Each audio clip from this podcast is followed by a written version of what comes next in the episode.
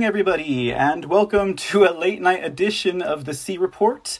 Welcome, welcome, welcome. I hope everyone is doing well out there in Foxhole, Twitch, and uh, other lands that we have going on with our streaming today. Um, first of all, I did want to thank you all for. Um, hanging in there with me. I, I had some doctor's appointments to run today, and those were long about dinner time. And then, you know, once you do the doctor's appointments, you want to get to dinner, and then once you get to dinner, you want to get to other things. But uh, I made sure that I got a really good report for you guys today. Um, so before we get into the report, um, again, like I just want to say thank you, and then um, yeah, so, so, a couple of things because we're actually going to be talking about voter and election fraud tonight. Now, the reason why we're going to be doing that, of course, is because we know that we are right on the heels, as of today, of uh, one of the biggest uh, vote recounts and audits uh, that will be taking place this week, later on on the 22nd. Um, in regards to Maricopa County in Arizona, we know all of the shenanigans, shenanigans that went on over there in Arizona during the 2020 presidential coup, right? Um, so uh, we'll be taking a look at all of the voter election fraud information that I could find for you guys just to drill that point home that uh, this is indeed real because, of course, we have the mainstream media, legacy media, however you want to refer to them, on and on and on throughout this entire process saying there is no such thing as election fraud, there's no such thing as voter fraud. So we're going to give you a little bit of ammunition, or maybe if you want to pass this episode along to people who are non believers, you can do that too. But these are all coming from the headlines, these are all public published. These are all cases that have gone before lawyers, before court, who have been prosecuted, people who have been charged. This is the information to let you guys know. And Throughout the course of today's presentation, you will also note that some of these might seem insubstantial. Like we're talking about like cases of like maybe hundreds of votes as opposed to thousands of votes. And uh, we will show you through the course of tonight's report that how even a margin as small or seemingly insignificant as hundreds of votes really can make the difference, especially at the local level. Because again, we want to make sure that we're taking our fight to our backyard we don't want to be going up against these monoliths in federal government when we can easily take down the peasants in our backyard. I mean, at your city council level, you got them. At your state legislature legislature level, you got them. Why try and go against the big gods of the federal government with all of their corporations backing them up when you can attack them right at home? So we'll be taking a look at a bunch of cases that go into that very aspect of voter and election fraud. And guys, there are a lot of them. Um, but okay, so before we get into today's program, as has become customary here on the C Report, we'll do a quick chat recap. Uh, first of all, I would like to uh, uh, give a nod to some recurring themes that we have over at the C Report chat room. Suki, Cloud Watcher, Aurelius Locke, Micah, also known as P34V3Y, Classical Chick Joe, one of two. I'd like to thank you all for being repeat offenders at the C report. I'm glad to see you guys popping in and out. Even if you're fox hopping, it's good to know that you're there in spirit. And then um, Always in Texas had this great quote, and I've seen this and heard this throughout um, throughout my fox hopping adventures, uh, whether you may know it or not. Um, Always in Texas uh, quoted to say, "We all volunteered to be in the unvaccinated control group." Here, here, guy. I think me and you were probably the first two to sign up for that one, right? Always in Texas. All right, guys. Okay, so we're going to go ahead and get into the story. Oh, but first, uh, there were a couple of headlines. I'm not going to really pour into the story too much. Some of you guys probably already know about it. It's already the talk over the town. Uh, we had a huge, and I could not ignore this because let me tell you something. In preparing this report today and then going over some of the headlines of the day and the weekend, this one, I think you all will agree, was one of the biggest headlines. I like just about dropped my jaw. I was like, oh my God, the science of masks has finally, finally been published. And, and, and, and none other than, uh, what? Uh, one of those mainstream and extremely legit um, universities. Uh, that was the uh, healthcare system, Stanford University of Palo Alto College, published by the National Institutes of Health itself, guys. If you guys have not heard about this study, it was published at the Gateway Pundit today. I encourage you to go read it. It tells you all about how the uh, science of masks is basically a non-science and these ma- and and it verifies what we already knew guys masks don't work but in fact lead to a lot more severe problems. There was oh, I cannot remember whose show it was on Fox Hop, uh, Fox Hop on Foxhole. Sorry, I was Fox hopping on Foxhole, um, but they actually had a woman. I didn't, I don't recall name or you know what her uh, status in life was as, as, per her work and you know uh, stuff like that. But she was going on about how uh, masks were actually used on enemy combatants in certain countries, and this report basically verifies everything that woman said. So I definitely suggest that you guys get your hands on that report, go read it, study it, live it, love it, learn it, and then go share it with your friends. It's huge. It's huge. I could not believe that they actually had this published by the National Institutes of, of Health, which of course Fauci associated. Hello, this is pretty big, guys. And then uh, the other big news this uh, this week today was uh, Mike Lindell over um, over at his FrankSpeech.com. Now. Um, seems to be a lot of controversy over Frank's speech. You know what I mean? Like, I get it. Everyone wants to drop their F bombs. Some people want to swear in God's name. You know, I, I personally don't care for, you know, racial remarks. Uh, I, I am an everlasting optimist, so, you know, I, I don't hate anybody. I love everybody. But, like, um, yeah, you know, I would say uh, this guy.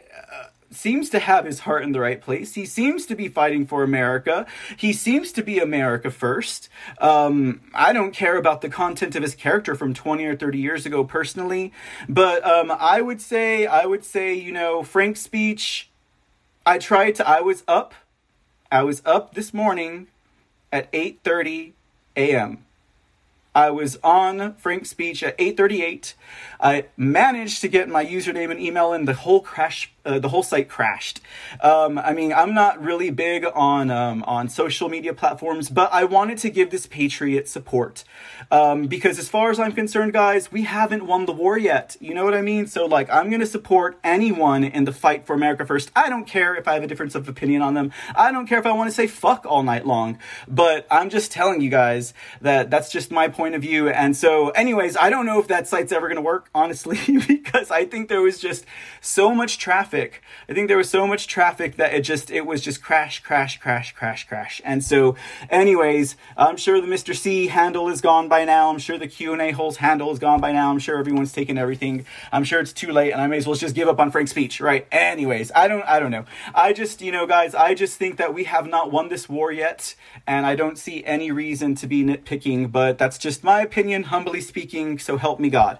All right, guys. Okay, so let's go ahead and get into today's report report. And uh, let's see what we're looking at today. So, First of all, let's talk about what's going on in Arizona. Now, like I said, Arizona, and, and okay, realistically speaking, in the 2020 presidential coup, we had five major contested states, right? Five major contested states, but let's be real, guys every state in the union was affected by election fraud and voter fraud. Every state in the union. And really, instead of just calling for an audit of the five major contested states, we should have been calling for an audit of all 50 states. Because realistically, if you look at it, if you know what was going on, if you know the backstory, if you know all of that story, right, then you know that just about everybody and their grandmother, with the exception of maybe President Trump, who was visually put out and made an example of by the legacy media and the deep state, um, everyone, everyone, everyone, everyone, guys, should have their seat taken away from them. I mean, even Republicans, of course, even Democrats, because every single every single race in the 2020 election was touched by fraud. Every single one. So really, it would call for an unseating of everyone. Now, you guys might be saying, Mike, Mr. C, you are crazy, Mr. C. Mr. C, what were you drinking before you got on the air today to come and say these things to us right here and right now at 9:30 a.m. or p.m. Uh, Central Standard Time, right? Well, I'm just saying, guys, Every single state was touched by fraud. And based on some of the specs and maybe some of the inside baseball, but you know, I, I feel like a lot of my audience now knows what I'm talking about. Like, really, I mean, from the electronic voting fraud to all the numbers being switched and taken overseas, and and to the ballots being harvested, to the ballots being shredded, to all of the mismatched uh, envelopes, everything, guys, to the to the post office men taking ballots over to Canada, trying to, to, to flee to the Canadian border, you know, with with you know boxes of ballots, to everything, guys, to missing ballots in California by the thousands, the military ballots missing by the thousands, like Every single state in this nation was affected by voter and election fraud, and really, it should have been an audit of every single state. It probably would have taken a year or two, but we will see exactly how this plays out in Arizona and Maricopa County. Now, just before I got on, um, I was doing a quick search for some vids on like uh, this whole election thing. I came across this one guy he touted himself as a as a big man with big opinions, uh, just because he was you know overweight, and um, he was uh, he was going on about how he thought that because of the fact that this audit was going to be carried out by uh, four independent agencies, uh, the one he picked on the most was um, was the uh, Cyber Ninjas out of Florida. Um, he felt that since it was being uh, audited by independent agencies who were being paid by state funds, that that meant that it was going to be a sham audit, that it was going to be bought out and blah, blah, blah, blah, blah, blah, blah, right? Like it, it's not real because now money's involved and it's the state taxpayers who are paying for it, so it should be the state who's auditing it.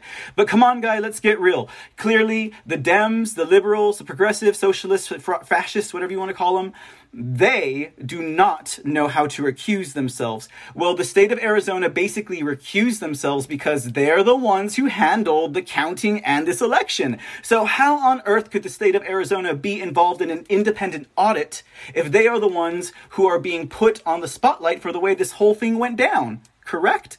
I think so. Anyways, if you disagree, I'll read your comments after the show and then we'll talk about it in the next episode. But that's all good. I mean, I don't think any of you guys are a big person with a big, uh, big, uh, big opinion like that liberal man was. Because in the end, he was like, it's not about the MAGAs. Anyways, okay. So, uh, but but generally speaking, and and to preface the rest of this episode, it's not about the MAGAs, and I'm all for the MAGAs, guys. You know, I am MAGA man. No, I'm not a MAGA man, but I am a MAGA. You know, like I'm all about Trump because of what he did for our country and what he represented as a leader with his own uh, pff, his drive to save this country. You know, so what what the most important thing out of this entire presentation is not going to be just about you know uh, um, uh, uh, turning an election for Trump. We're already well beyond that point. They already well taken care of that point.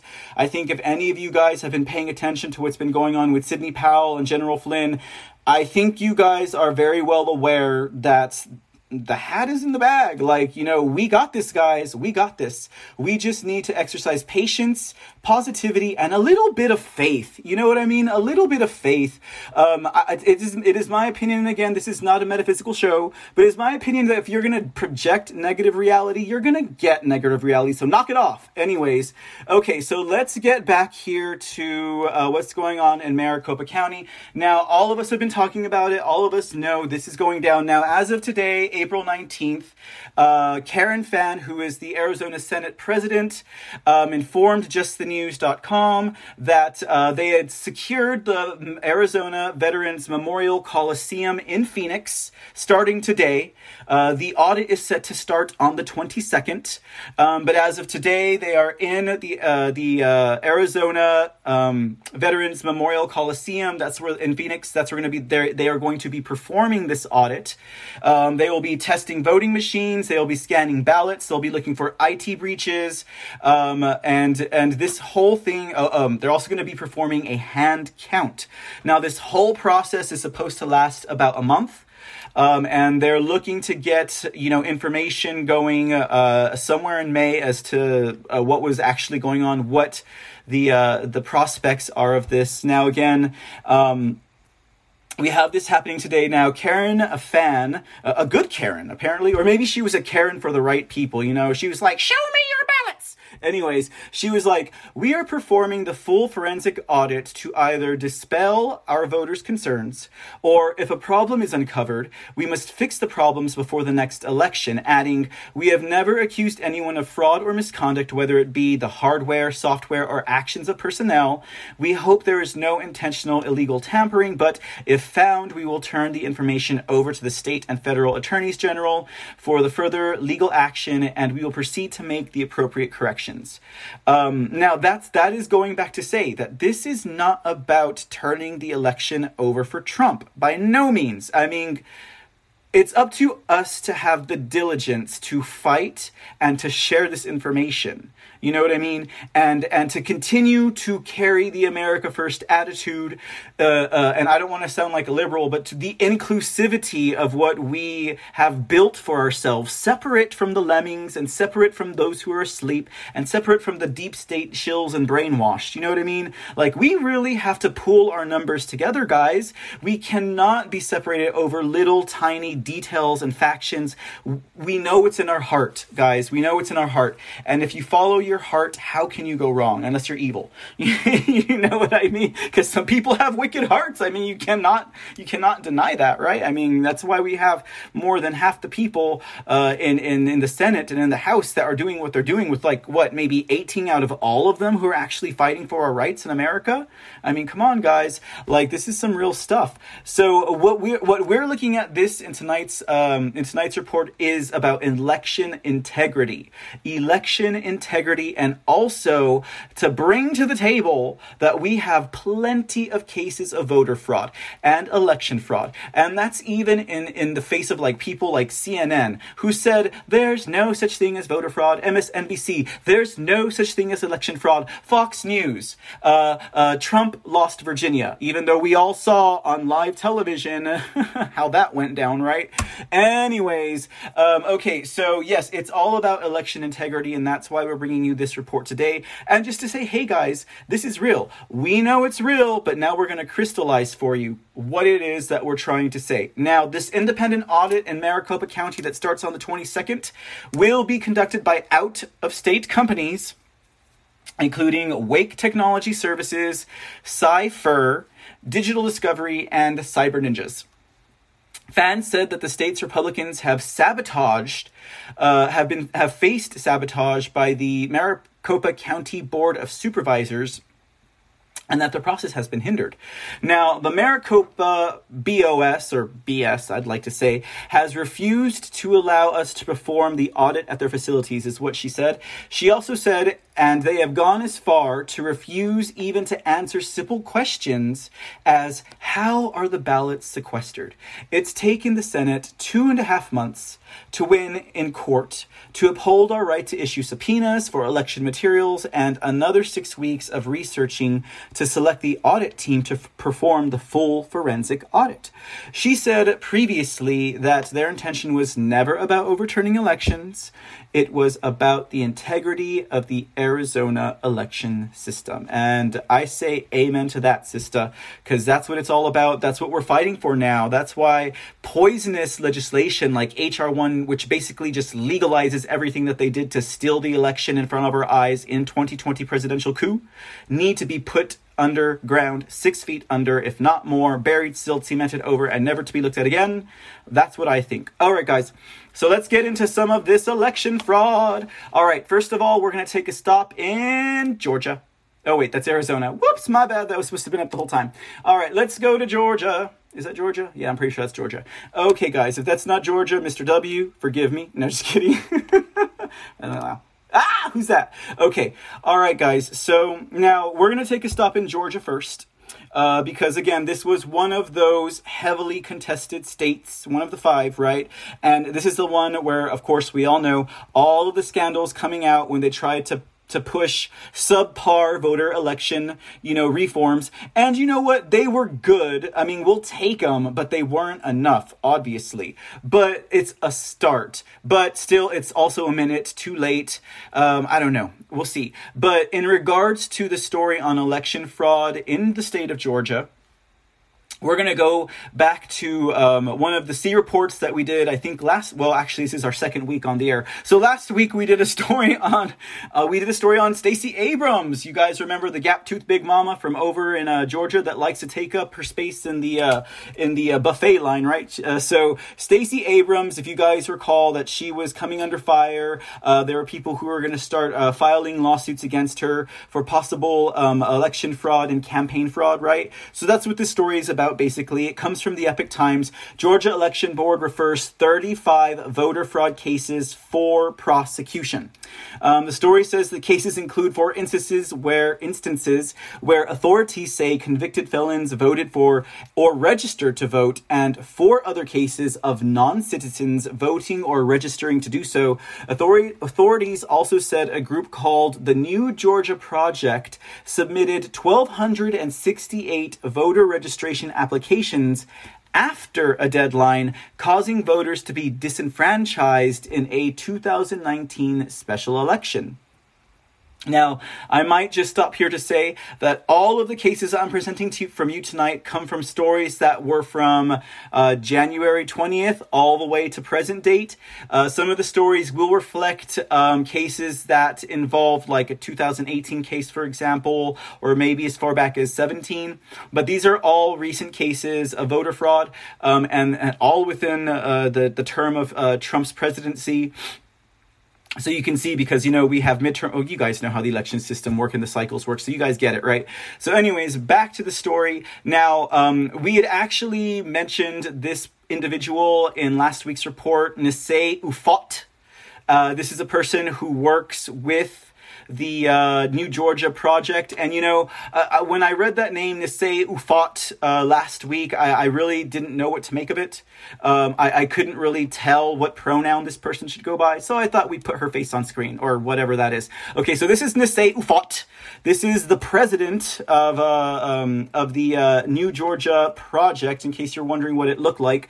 Um, Nisei Ufot was heard to have said the February 10th state election board meeting was the first time the New Georgia Project heard about the allegations regarding NGP's important voter registration work from 2019. We have not received any information on this matter from the Secretary or any other Georgia official, so we will have no further comment on the investigation. Well, this article came like from maybe February or so, uh, so up, up to this date, if we recall, uh, they are currently under investigation, they've been subpoenaed, etc. Uh, the article went on to say Raffensperger said last year that the project was one of several groups that sent letters to people living outside the state in possible violation of Georgia law. So here you have uh, this good hearted group, the New Georgia Project, sending letters and I'm I'm I'm more than willing to bet that these were letters of uh you know um uh where they were seeking um seeking votes or support to people outside of the state of Georgia. Like how whack is that? Like that's like that's way out of bounds, Nisei Ufot. Way out of bounds, if you ask me. Anyways, it also went on to say in the article the group, which says it fights for voter rights and was founded by former Democrat gubernatorial nominee Stacey Abrams, the group ran into trouble before when it failed to pay unemployment insurance, according to state records. God, they are shady. During an appearance on MNS, MSNBC last week, Ufot said, The idea that there is rampant voter fraud is insane. It is a part of Republican fan fiction. God, do you see what these people do? Do you see these stories that they press? They say there's no voter fraud, and then what, what are they saying in the headlines right now? Russia engaged in voter fraud, but yet there's no voter fraud. You guys knew this storyline. Come on, you guys knew this storyline.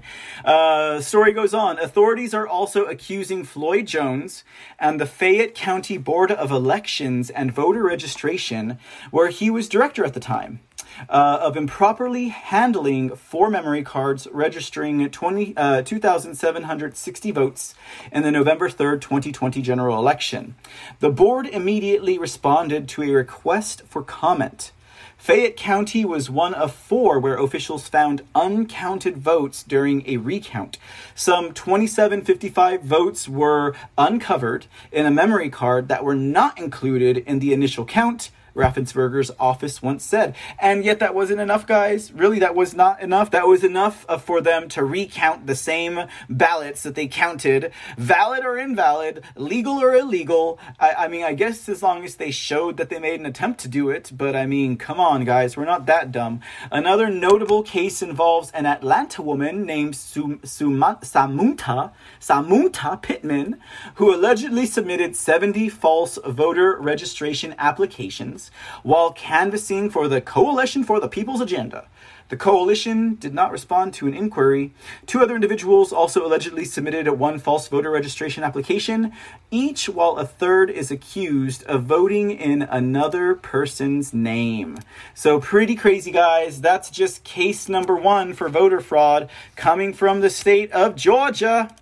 And uh, yeah, I mean, that's just that's just one, guys. We're gonna we're gonna hit them all of them right now. So let's see what we got up next. And uh, next up, we got blessed state of Iowa. Iowa, Iowa, Iowa. Now, we all know how close an election can get, especially if you think about a state like Iowa, guys. Do y'all guys remember the story of the one of the closest elections, at least in what, 50, 60 years in the state of Iowa?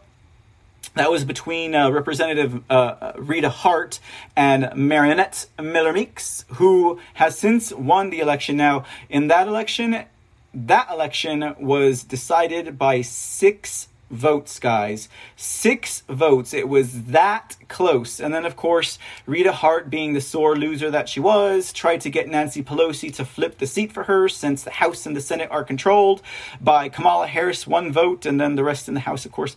But, like, uh, that was, that did not prevail, fortunately. Miller Meeks did come out victorious in the end. But that's why I'm saying, even in the cases that we're talking about today, as little as like even like a percent or two can make the difference at the local level guys. And we have a lot of cases of local election fraud today. So i'm saying guys your backyard is where you want to start. Now this story from iowa i got from wbbm news radio. Five arrested for voter fraud in dupage county. Now the dupage county state's attorney office filed charges against five individuals accused of various charges related to fraud in the 2020 2020 general election. The charges stem from investigations into 32 cases of alleged voter fraud. The DuPage County State's Attorney's Office said while most of those cases have been closed without charges, several remain under investigation. Now, up for their heads on the block, we had a man by Adam, uh, name of Adam P. Butler, 51 of Lisle, Iowa, Thomas E. Wachowski, who is 73 of Carol Stream, Iowa, and Colleen A. Kirchhoff, 60 of Naperville. And these individuals are accused of trying to cast a ballot for someone else. Now, Butler and Kirchhoff are each being charged with one count of forgery and one count of perjury as per the election code. Now, both charges are a class 3 felony. Now, Wachowski was charged with one count of perjury and election code, which is also a class 3 felony. Interestingly enough, interestingly enough, we had two two individuals from the uh, state of Texas, Austin, Texas, my former hometown of 10 years. Well, not hometown, but, anyways, uh, basically, uh, it's my chief belief if you've been in place 10 years or more that you are no longer a transplant. Um, two people from the state of Texas 43 year old Derek Kent and 41 year old Amy Kent, those bleeding heart liberals, I guess they just ran up to Iowa to see if they could turn it blue. I don't know. Anyways, I don't know what the hell they were thinking, but these two individuals lied about living in DuPage County for 30 days or more prior to the election, the election. So they're one of those people, one of those people that do those things, right? Um, now it says both have been charged with one count of perjury, an election code, which is also a class three felony, and a judge signed an arrest warrant for the five defendants, and each of them were set at a bail of one thousand dollars. Election fraud and voter fraud exists. Let's go to the state of Michigan. Okay, guys, looking over at Michigan, what do we got here? This is an article by Eli Hai um, it says judge rules Michigan ballot signature matching guidance invalid. So I found this one interesting because this one's actually going to be uh, more in the onus of the legislators and those who write the uh, policy. So we'll be looking at election fraud on the inside as opposed to the outside of it in this story. Now the story goes on to say that a Michigan judge has ruled that the state Secretary of State Jocelyn Benson's guidance last October relating to ballot signature verification wasn't in compliance with the law and is invalid. So basically, what happens here is you have a Secretary of State who says um, she wants to go ahead and write. Um, a guidance of how we should accept or look at uh, these absentee ballots. And mind you, the state of Michigan already has their own regulations and rules and laws in regards to election and how to handle um, how to handle uh, this type of situation with these absentee ballots.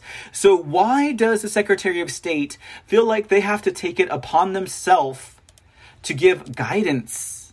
When they already have the regulations out there, right?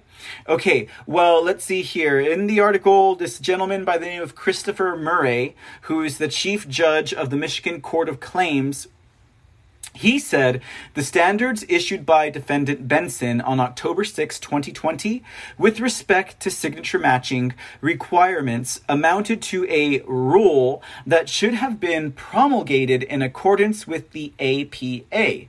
Um, so that is the Administrative Procedures Act for the state of Michigan in regards to election rules, right? Um, and absent compliance with the APA, that makes the rule invalid. So if uh, state security of State Jocelyn Benson's guidance doesn't comply with the APA, anything that she suggests will be invalid, right? And the judge has ruled you're invalid, Miss Benson. You are invalid. Now, Michigan Republican Party and Allegan County Clerk Robert Genetski filed a lawsuit on November 2nd, 2020, against Benson and Jonathan Brater, who is the director of the Michigan Bureau of Elections. The plaintiffs claimed that the guidance Benson issued last October had violated the APA and should be nullified. They also asked the court to declare that they have the right to request an audit of their choosing saying the statewide audit in November didn't review whether the signatures were properly evaluated. So I don't know. Maybe I should follow up on this story and see if they're actually going to get that audit. I mean, Michigan was one of those contested states. So let's see here. Um, what I pulled up was um, uh, what I pulled up was Benson's guidance. Now you guys got to see how ridiculous this is. Okay, so let me go ahead and get that big on the screen for you. Okay, and uh, let me let, let me zoom in a little bit for you. Okay, guys. So we're looking here at the guidance policy that Secretary, then Secretary of State, um, whatever her name Benson was, pardon me, Jocelyn Benson. Jocelyn. Um, okay, so absentee voter ballot application and ballot processing, signature verification, and voter notification. So we won't read through all of it, but this is what she wrote in regards to signature review. It says signature review begins with the presumption that the voter's absentee ballot um, absentee voter application, pardon me, or envelope signature is his or her signature. So already out of the gate, she's saying we begin with presumption that this is their signature, right? Genuinely speaking. Uh, number one, if there are any redeeming qualities in the AV application or return envelope signature as compared to the signature on file, treat the signature as valid. Redeeming qualities may include but are not limited to distinctive flourishes, more matching features than non matching features, and see examples 1 through 5 in the chart below. Number two, she says, A voter's signature should be considered questionable only if it differs in multiple, significant, and obvious respects from the signature on file. Slight dissimilarities should be resolved in favor of the voter whenever possible. Now, for those of you guys on the podcast side, because we are podcasting live on Spreaker tonight, so if you're not getting our video, you can check us out on Spreaker. Um, we are showing this uh, policy that this uh, Secretary of State Benson put out for Michigan, and it's, it has an example of five different types of signatures I'm going to blow this up a little bit more on screen so you can see a little bit better. Now, check this out. We have one totally cursive Catherine Metzger versus it looks like when you would write it in one of those electronic boxes, like, you know, that you, you use at the stores to sign your name for credit cards. Uh, very, very, very not that, right? Okay. Next up, we have what? partial signatures. Uh, they they sign J and D first name and last name initials, and then on the ballot you have the full name.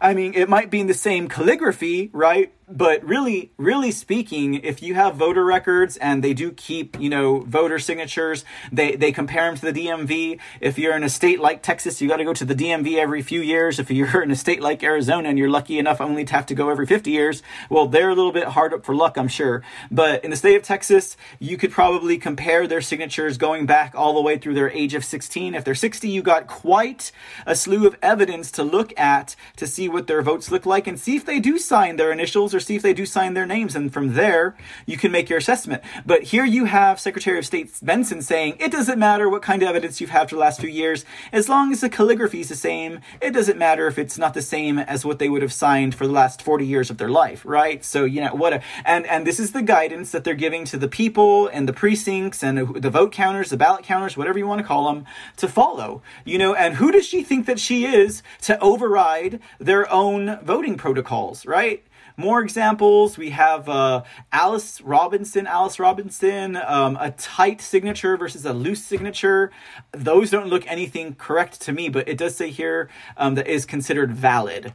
Uh, other ones, they have um, Bill Smith versus William Smith, same penmanship, different name. Uh, sometimes he feels like going like by Bill, and sometimes he doesn't. Sometimes you feel like a Bill, sometimes you don't, I guess, right?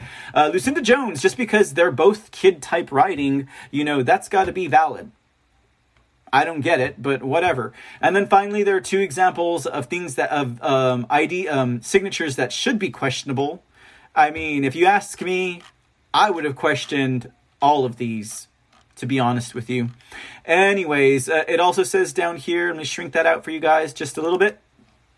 Clerks should presume that a voter's application vote, I mean absentee voting application or envelope signature in his or her genuine signature is his or her genuine signature, as there are several acceptable reasons that may cause an apparent mismatch. What kind of load is that, guys? That is a pretty big load right there. Miss Benson, you must have been sitting on that for a while, right? Okay, let's shrink that screen for you guys. All right, so uh, that was what was going on there. Now, in another article, uh, actually, this was not an article. This was um, this was a statement uh, by Representative Matt Hall. Matt Hall of Michigan.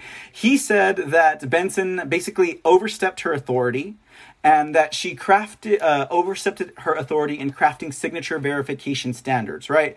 So matt hall he was the 2019-2020 chair of the house oversight committee. He worked with the senate oversight committee in examining michigan's election process. So this guy was like right on the ground with this. In his statement he said I'm glad the court sees Secretary of State Benson's attempts at lawmaking for what they are clear violations of her authority, right? Who does she think she is, right? If she wants to make changes like these, she needs to work with the legislature or properly promulgate promulgate them through the laws we have on the books. In this case, the Administrative Procedures Act. The legislature is an equal branch of government charged with crafting laws. This is not the role of the Secretary of State, and there is a clear process that must be respected. Unfortunately, Secretary of State Benson has a pattern of not respecting that process. She issued a mandatory directive requiring local election officials to apply a presumption of validity to all signatures on absent absent voter ballots, but there is nothing within state law allowing for that type of power from her position. As a result, this directive was found to be not in accordance with our laws and therefore is not valid. Sorry, Secretary of State Benson, looks like you lost this one. And uh, here, here for another case of election fraud on the inside track, on the legislative side. And uh, this is this story here. It's just it is a good example again that these things happen on the inside. Of course, we know that. Not everyone else knows that. Uh, but it just goes to show that uh, some people feel like they can they can write their own laws, and and this this case, as well as um, some other cases that we'll talk about in a few minutes, definitely go to show that what does the Constitution say? That the laws in regard to election are delegated to the legislature, not city officials, not county officials, not city ordinances. It is the state legislature. And that was Trump's whole point in taking this to the Supreme Court. And they failed us, guys. They failed us. But it's okay. SCOTUS Gate is coming. SCOTUS Gate is coming. All right, let's go over to our next state. We'll be looking at the state of Mississippi. Oh my goodness, they're going to cancel the C report because I have what? I have a racist flag on my screen. Oh no. Okay, just kidding, guys. You know, you know how it goes.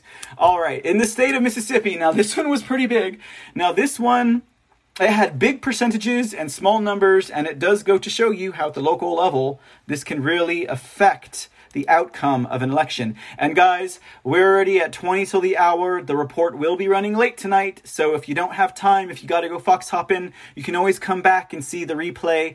We will be here on Foxhole because it is so amazing that they save it and they don't give us a 15 minute, like, you know, you can like, what can you do with a place like Twitch where it goes away in 15 days? I mean, come on. And then they still, and then they still ban it, or they still, they still removed it. They actually, we had one of our first videos removed on Twitch. It was the COVID report.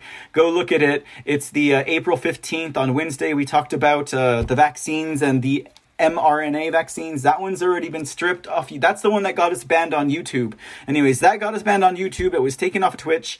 I don't understand why Twitch would do such. Actually, I do understand exactly why Twitch would do such a thing. But anyways, back to the report. 20, uh, 20 till. We're going to be running a little bit late today. Okay.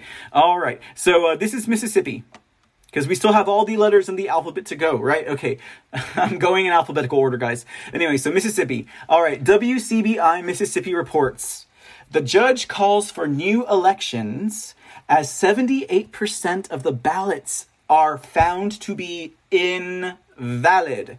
Now, the article says in his ruling, Judge Jeff Weill said that 66 of 84 absentee ballots cast in the June runoff were not valid and should never have been counted. Nicholas Holliday was declared the winner by 37 by a 37 vote margin. 37 votes, guys. Robert Duvall challenged the results in court.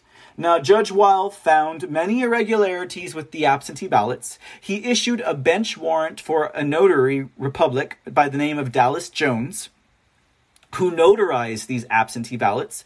And during a hearing, Jones admitted that violating um, Jones admitted to violating notary duty. So duty. So this uh, Dallas Jones has already admitted to committing the crime. Now Robert Duvall, um, no, I'm sorry, Lydia Quarles, who is Robert Duvall's attorney, said. When you have an absentee ballot, there's an envelope. You vote you fold the ballot, you put it in an envelope, you lick the flap, and then you sign across the flap. And then the notary signs your election certificate. She testifies that she didn't sign in front of anybody. She didn't even see anybody. She just notarized it and then she stamped it. Okay, so to break down this terrible English, okay, she she's telling you the process of doing an absentee ballot. Ballot. You vote, you fold, you place, you lick, you sign, and the notary stamps in front of you. Now, Dallas Jones testified that she didn't even sign in front of anybody. She didn't see anybody when she signed it. She just notarized them and stamped them. Okay? Sorry, Lydia Quarles, for an attorney, you speak terrible English. In fact, Jones testified that she was called to the home of then alderwoman Lady Garth. Now, apparently in Mississippi, their congressional representatives or their councilmen are, uh, this is a councilman, I'm sorry, they're called alder people. So you have alderwoman, alderman. I don't know if you're in the state of Mississippi. I'm sorry if I'm screwing this up. I've never heard of an elder person, but this is what they are, right? So, Alderwoman Lady Garth, uh, in June, called Jones over to her house to correct her father's absentee ballot paperwork. And while Jones was there, she notarized about 30 ballots, 30 something ballots, the article says. So 37 is what was found in the end. Now, the judge also found 83 regular ballots that were counted without being initialed by election workers, thus rendering them invalid. Judge Weill also said there was clear evidence of voter intimidation, which I find this interesting.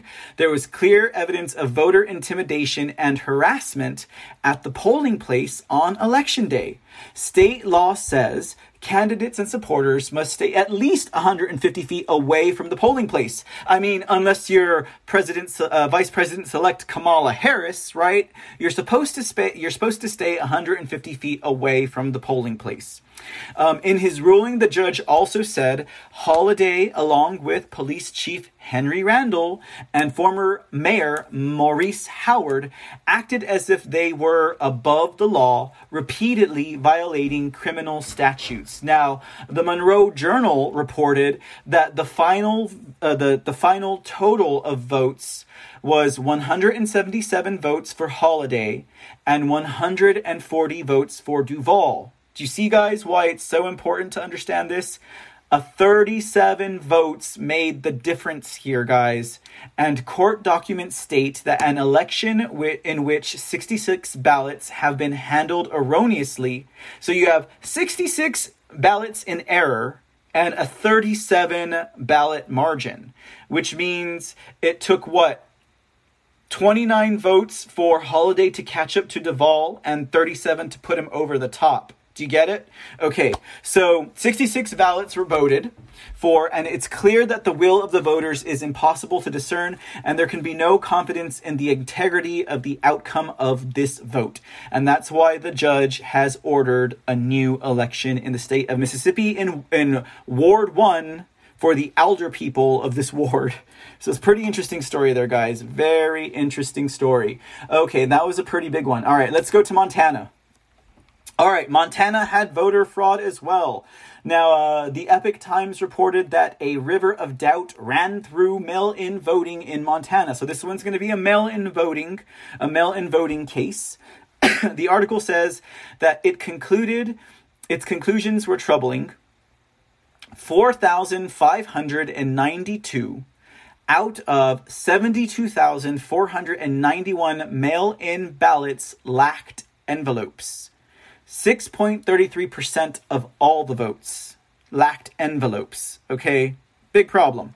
Without an officially printed envelope with registration information, a voter signature, and a postmark indicating whether it was cast in time for the election.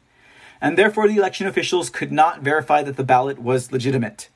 It's basically against the law to count these votes, but of course you had everyone say count the vote, and uh, and and to not stop the count. I mean that was so convoluted. Like we knew what we were saying, but the world didn't. Anyways, what's more, according to auditors, county employees claim that during the post-election audit, some of the envelopes may have been double counted, possibly indicating an even higher number of missing envelopes.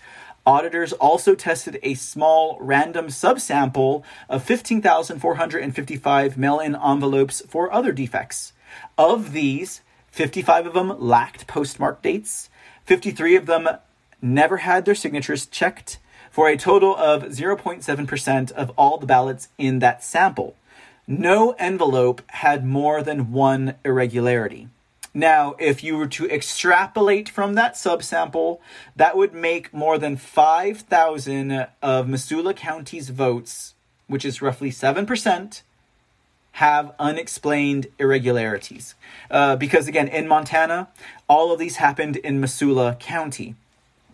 Now, it does say still another issue arose during the audit that aro- aroused auditors' suspicions. There were dozens of ballot envelopes that bore strikingly similar, distinctive handwriting styles in the signatures, suggesting that one or several persons may have filled out and submitted multiple ballots, which is also an act of fraud. One auditor asserted that 20 uh, that of the 28 envelopes reviewed from the same address, a nursing home, all 28 signatures looked exactly the same stylistically. Now, another auditor reported that among the envelopes reviewed, two very unique signatures appeared dozens of times, describing one such, such signature as starting out flat, moving to a peak, and tapering out and another as consistently of numerous circles, like a bubble, a bubble type of signature. Now, auditors were unable to conduct a more comprehensive count. They say Missoula County election officials refused to permit them to take pictures of the signatures, and envelopes were not shared across the different tabulation tables at the audit, so reviewers could not cross compare ballot samples. Another concern of the auditors was that the county election um, elections office did not provide access to video footage. It claimed to have recorded of the vote counting activities. So I personally thought that this story out of Montana was huge. Like, I'm like, we're talking like thousands and thousands. They have all of these discrepancies, all of these irregularities. Um, they did have a, uh, they did have, um, let me pull up my note here. Uh, they did have a representative take this to the House and Senate of the state of Montana to uh, to see if they could, you know, get this going in front of them, uh, in front of one of their committees. Um, so that was, let me see if I got the name here. Uh, Quentin Rhoades is the name of his, uh, of the lawyer of this representative. Here we go. Uh, representative Brad Tschida of Montana. He was the uh, he was the uh, representative that the constituencies constituencies constituents who were concerned about him. They took it to him. Um, I thought this was a really big story, guys. So I got in touch with the uh, the office of Brad Tschida and also with his lawyer, um, but they have not returned uh, a message in regard to this case. I really want to know if they actually took this to the House and the Senate committee offices uh, to to get this story this because this is a big story guys. Like this is big. Like i think of all of the stories i'm presenting to you tonight with the exception of our last one this is a really big story. And uh, I, I, there's no follow-up. This story comes from like i think february to early march there's been no follow up on this yet. So I'm really interested to know. I'm hoping that the representative or his lawyer will get back to me soon. And when they do, we will give you a follow up here at the C Report. All right, guys, let's go over to the state of Mon- uh, Nevada Nevada. Let's look at Nevada. All right, Nevada. Let me see how we're doing on time. We're at 52. Okay, so let me see here what I got for you on Nevada.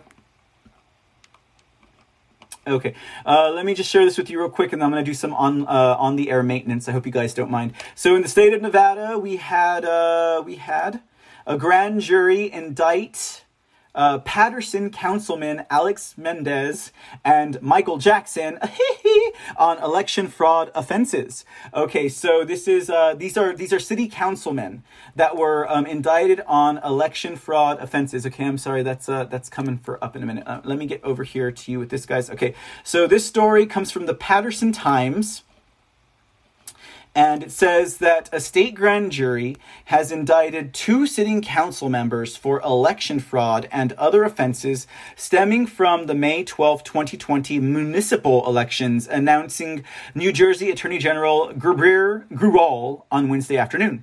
So, Alex Mendez, I think I got a picture of these guys. Do I got a picture? I thought I had a picture. Oh, there they are.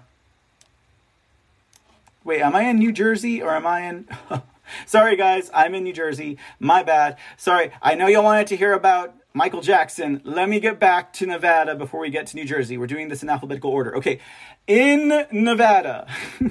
My bad, guys. We had 92,000 mail in ballots that were returned undeliverable. Okay, 92,000 ballots. So let's take a look at this here real quick. this is the report I wanted to show you guys. I, I was right. I should have gone with what I had first. Okay, so um, PILF, the Public Interest Legal Foundation. Now, these guys will pop up again in the story, in the report tonight, but these are the guys that were handling this case in Nevada. Uh, they released this, they, they issued this press release here. Um, 92,000 Clark County, Nevada mail in ballots went to the wrong addresses in the 2020 presidential election coup. Um, statewide Trump Biden vo- statewide Trump Biden vote difference was 33,000. Uh, it says on uh, March 2021, Clark County, Las Vegas Metro, where you go, you know, you go to Las Vegas, automatically sent actual mail ballots to every active registered voter on file for the 2020 presidential election. Uh, let me blow this up a little bit for you guys. Boom, boom, boom. Okay. Um, Nevada was among a small minority of states to perform mass mail balloting for primary and general elections due to the COVID 19 pandemic. Clark County 2020 general election data showed that 92,367 mail ballots were returned undeliverable to wrong or outdated addresses. For a sense of scale, former Vice President Joe Biden carried the whole of Nevada with a final lead of 33,596 votes. Do you guys get how big that is? Biden won by 33,000 votes, and they had 92,000 votes that went to the wrong place. That means it took Biden approximately 60,000 votes to catch up to Trump and 33,000 votes to put him over the top. This is crazy, guys. Okay, the article continues. Previous PILF reports showed that Clark County transmitted more than 223,000 mail in ballots to wrong or outdated addresses during the spring primaries. After that, the Nevada legislature passed AB 4 and limited mass mailing for the general election to only active registrants in the fall. So that means that they were sending these to inactive voters as well. Now, this is ridiculous. We will have a story on um, voter rolls later on in the report but this is what i'm talking about they the, the dems knew the dems liberals socialists communists fascists progressives whatever you want to call them they're all the same people they knew that they had dirty voter rolls to fall on. Dead people, people who've moved, people who are uh, what dis- well they're dead deceased. Uh, you know they've gone off to college whatever what have you. You know they're no longer there permanently or something like that. I mean there's other circumstances of course. I mean i did hear that there were cases where kids were able to vote but like um, or at least they were sent a ballot. I mean i think even the dog pete was sent a ballot as well. But this is just goes to show like even at small percentages and even at large percentages, how these people can get away with these things is insane, guys. And that, my friends, is an understatement. All right, guys, so we're at the top of the hour. We're going to go a little bit more. We're what? At the letter N, so we're basically halfway through the alphabet. Fortunately, not every state in the union um, reported these stories for me to share with you tonight, but we're getting there. I'm going to do a little bit of on the air maintenance. Alrighty, guys. Thanks again for joining me on the C Report for a late night report. We're doing a report on election fraud coming to you live on Q&A Holes Network and also on the Foxhole app. If you guys have not heard of the Foxhole app, you guys need to get the Foxhole app. And if you can't get the Foxhole app, you probably have an iPhone. Anyways, but definitely, guys, I definitely recommend it. You guys, there are a bunch of people in the Patriot community and America First community that have been uh, banned and shunned, but have found a new home and are now coming together together to join forces and um, you know, bring down these bastards that have stolen our election. I know I say that with a smile, but it's because, you know, I'm an everlasting optimist. What can I say? All right, let me see if we can get this. Let's get that right. Okay, cool. All right, guys, let's see what we got next on the report. Moving right along. I, I don't think we'll last another hour, um, but we'll see what happens. Now we can go to New Jersey. All right, and this was this was my creme de la creme, just because Michael Jackson is this report, and I totally ruined it. okay. Now in New Jersey, the Paterson Times reports grand jury indicts Paterson City Councilman Alex Mendez and Michael Jackson that's, the only reason why I wanted to do this story on election fraud offenses. So let's get these guys ugly mugs on the face. All right, there you have it. Alex Mendez and Michael Jackson. No relation to the dead pop singer, obviously.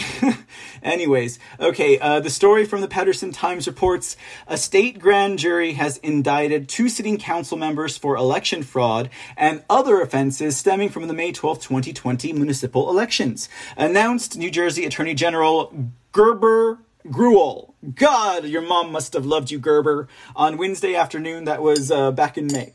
Uh, I'm sorry, that was back in February.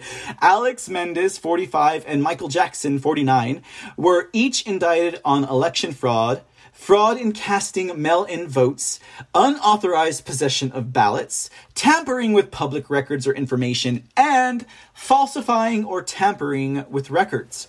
Mendez is also charged with false registration or transfer and attempted false registration or tra- transfer.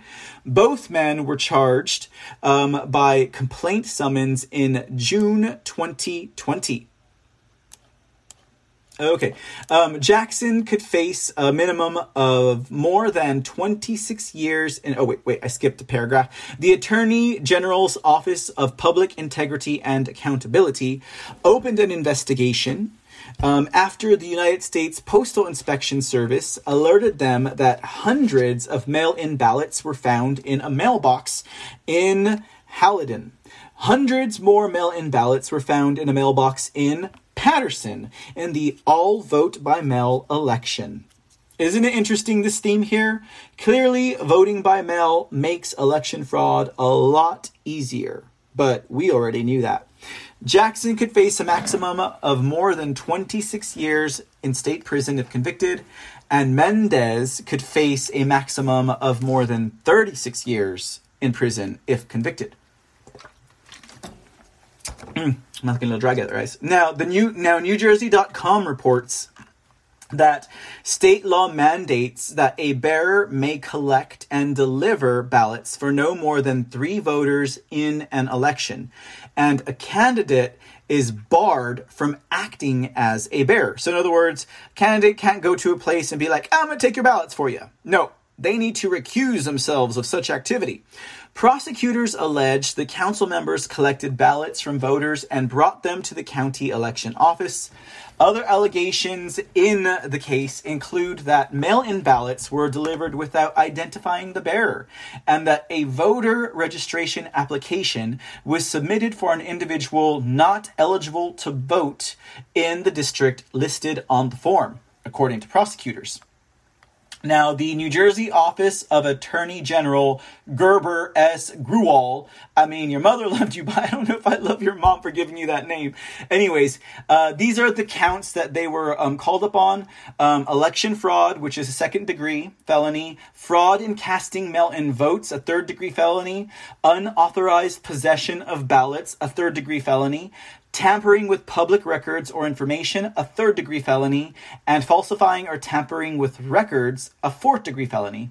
Mendez is also charged with false registration or transfer, a third degree felony, and attempted false registration or ta- transfer, another third degree felony. Now, the Epoch Times went on to state that the New Jersey City Councilman accused of this mail in voting fraud pled not guilty. So, an update to that story, because of course, this story broke again. We're talking like in February. Um, in April, as of the 2nd, he pled not guilty. Uh, the article said a city council member in Paterson, New Jersey pleaded not guilty on election fraud charges stemming from last year's municipal election. They actually went on to say it was political. They were saying, oh, well, the judge is political and he doesn't like us because of who we are and, and the party that we vote for, blah, blah, blah, blah, blah. Cry, cry, cry, cry, cry. We don't want to take responsibility for our actions. You know, we just want to work under the cover of night and think that you're stupid enough not to notice. Alex Mendez entered his not guilty plea from a Passaic County judge on Thursday. Uh, Mendez was previously indicted on seven voter fraud and election fraud charges relating to the May 2020 election coup.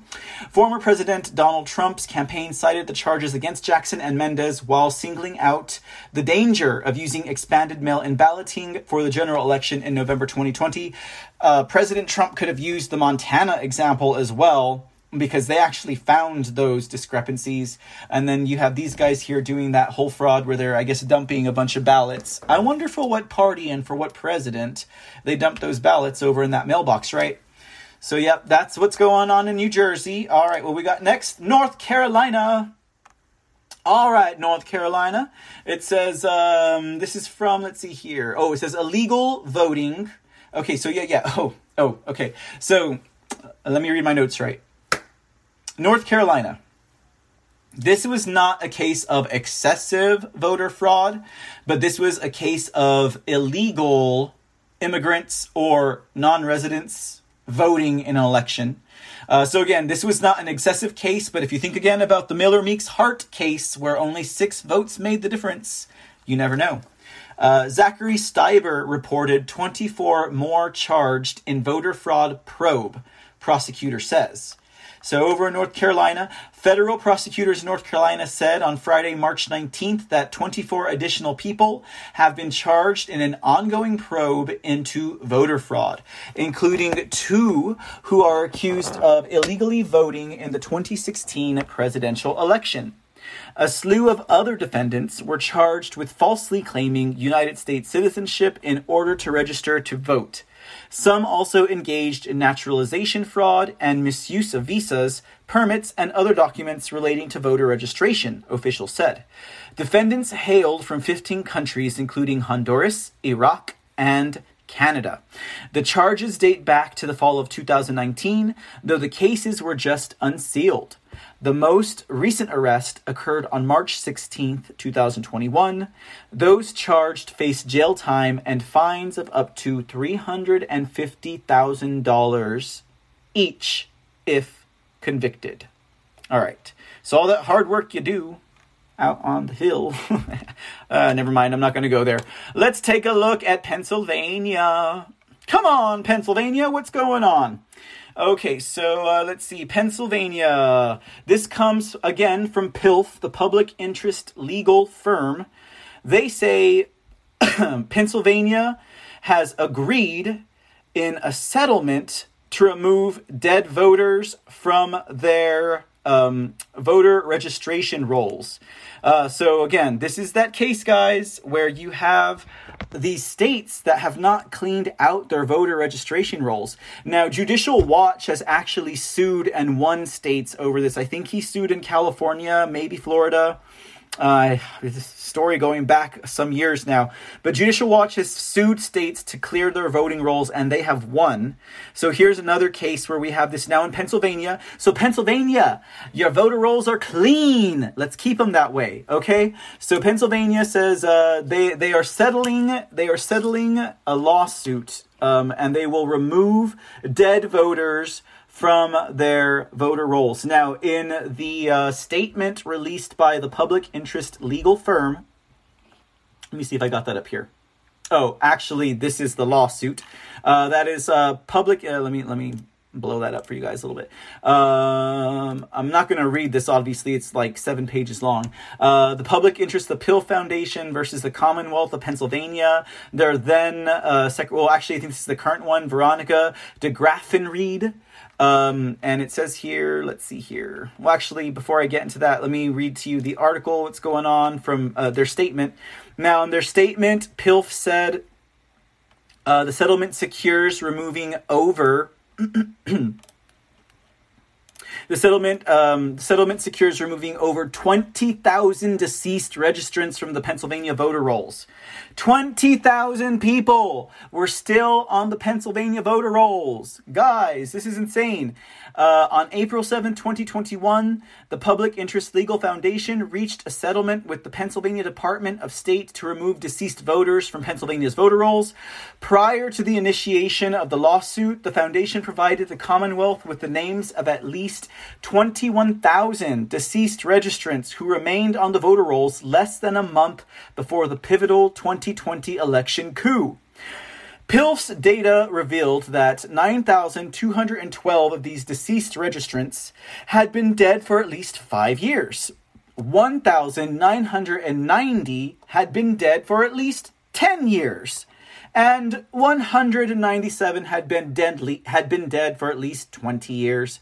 In addition, hundreds of these registrants showed post death voting credits for the 2016 and or the 2018 midterm and term elections. Isn't that crazy guys?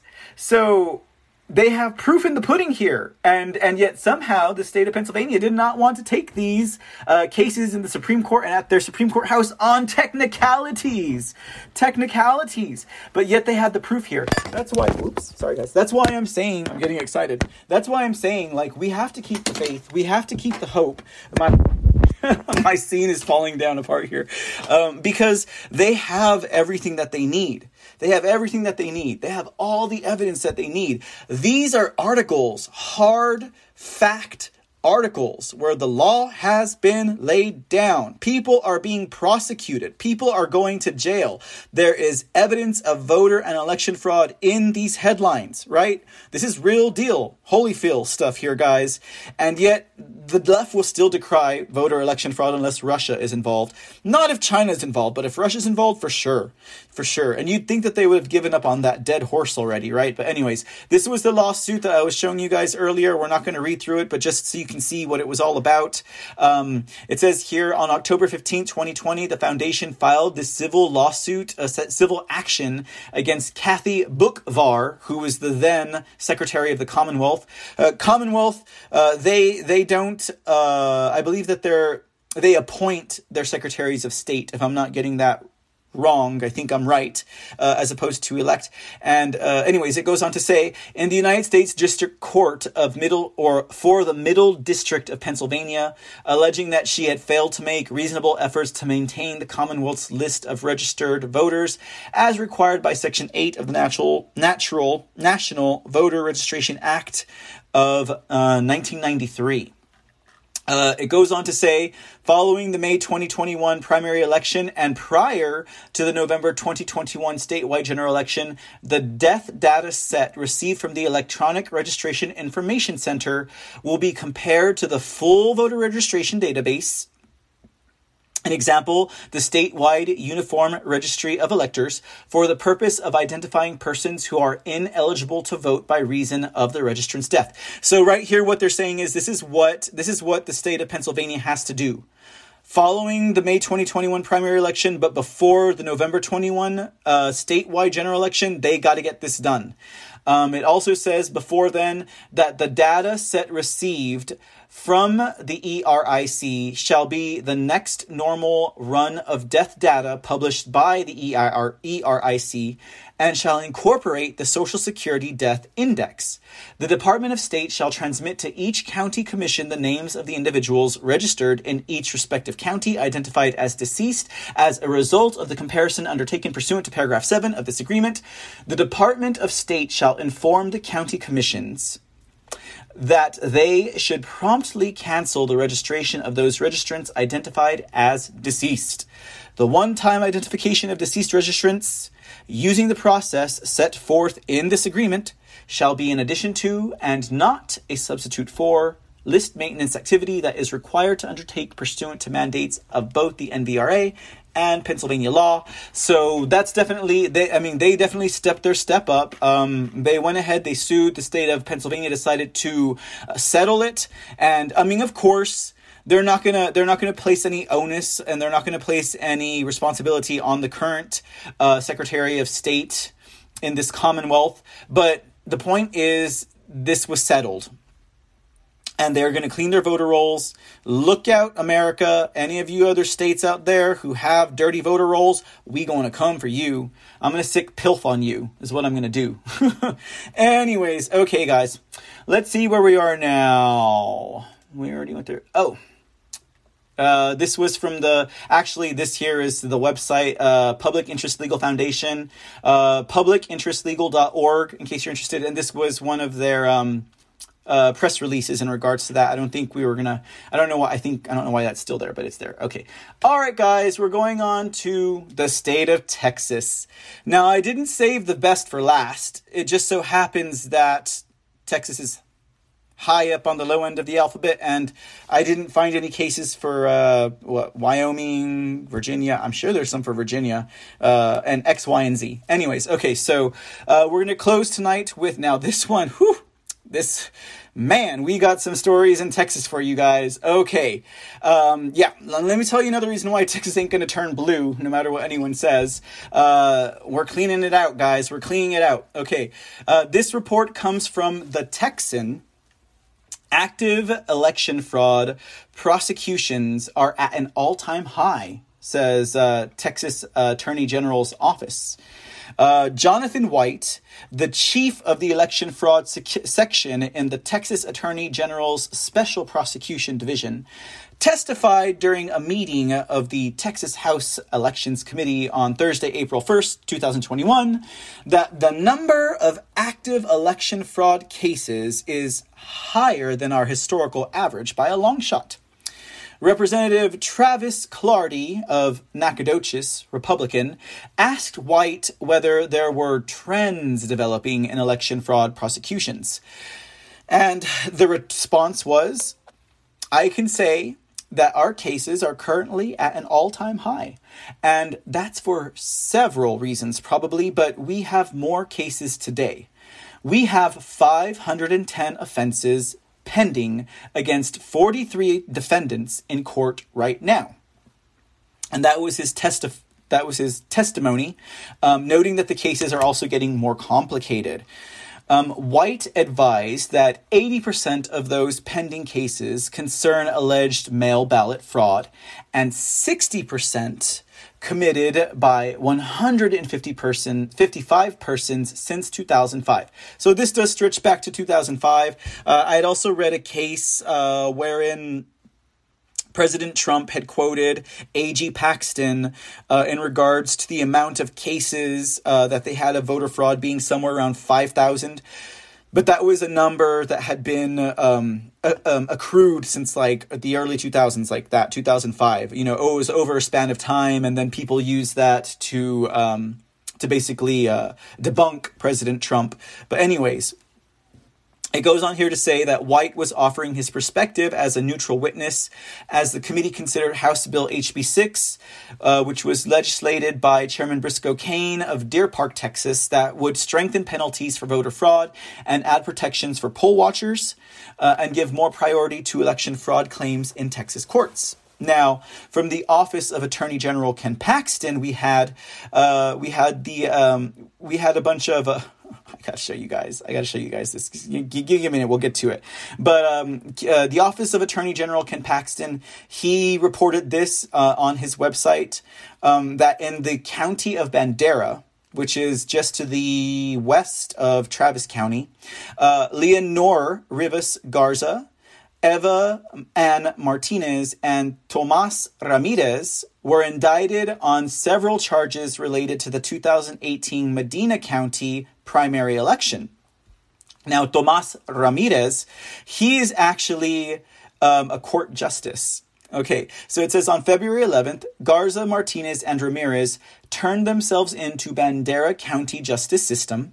This case involved allegations of vote harvesting at assisted living centers in Medina County in the 2018 Medina County primary elections. Now, I always said that we got some dirty places in Texas. That's dirty, guys. Like, and this is that local.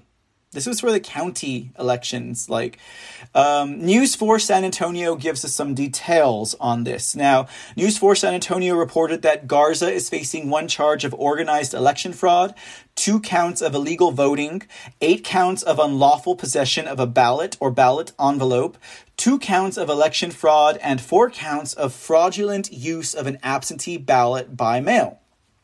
Martinez is facing one count of organized election fraud, nine counts of illegal voting, 28 counts of unlawful possession of ballots or ballot envelopes, three counts of purportedly acting as an agent, five counts of tampering with government records, 14 counts of election fraud, and four counts of fraudulent mail ballot applications. Meanwhile, Balderrama is facing one count of organized election fraud, nine counts of illegal voting, two counts of unlawful possession of ballot or ballot envelope, one count of mail ballot applications, two counts of unlawfully assisting voter voting by mail, two counts of tampering with government records, and eight counts of election fraud. Like, this is insane, guys. Now, this is even more insane. And we're going to do this and we're going to top it with the most insane story of them all to end the night. I promise you. This is from the website of our Attorney General, Ken Paxton. When I did a search result for election frauds on his website, check this out. Check this out. AG Paxton's election fraud unit arrests non citizens charged with illegal voting in Navarro County. Edinburg mayor, wife arrested in organized illegal voting scheme. AG Paxton's election fraud unit arrests nine alleged participants of an organized illegal voting scheme in Edinburg. AG Paxton announces joint prosecution of Gregg County organized election fraud and mail in balloting scheme. Voter fraud. AG Paxton, San Antonio election fraudster arrested for widespread vote harvesting and fraud. That's the story we're going to close the night with, guys. Receive, uh, let's see, AG Paxton statement on Project Veritas. That's the one, guys. This is a, if you guys did not see this one, it is crazy. Uh, and it goes on, guys. So our AG is on top of it. I remember right at the end of, um, of the coup, um, and when we started getting into the meat of this, the state of Texas, through the attorney general's office, actually offered like a $1 million reward, if not more, for anyone that could offer evidence that was proven or of a conviction in election and voter fraud. So if you had a case and you sent it to the AG, the state of Texas was awarding people. They put a bounty on people who are committing voter fraud. And it makes you wonder why all of these cases popped up yeah, we take shit serious in the state of Texas, and I'm not just blowing our own horn. I'll be the first to say not everything is bigger in the state of Texas, okay, guys? But I love my state. Anyways, okay, we're gonna close the show in my hometown of San Antonio. And this one blows it out of the park, okay? This was done by Project Veritas Project Veritas was in my hometown on my mama's birthday at the Alamo. and James O'Keefe was here in the flesh. I can't believe I missed him. I would have been like, give me your jacket. Anyways, okay. Um, one thing that I think that we're going to be able to take away from this, in addition to the fact that voter fraud exists and that election fraud does in fact exist, is that it's not just the Democrats, guys. Now, none of us here are RINOs. I know none of us here are RINOs. If you listen to the C report, you are not a RINO. I know it. I feel it in my bones. I feel it in my blood. I feel it in my soul. But San Antonio is a dirty city. And in the coming week or so, I'm going to start doing more stories on San Antonio. There's uh, there was a cease and desist order against the mayor of San Antonio for being a socialist from the Attorney General of the United States of America. That that story totally got like covered. It totally was whitewashed. Not to sound racist, but you know um, that's the kind of thing. San Antonio is a dirty city. They put a very placated, docile face on everything. And that's really the way the people of this town are. They are just doormats left and right here, you know. And if and if they're not doormats, they're out to kill you. Like they're deadly. Um it's very subtle, but it's true. You know, um I'm my hometown is San Antonio.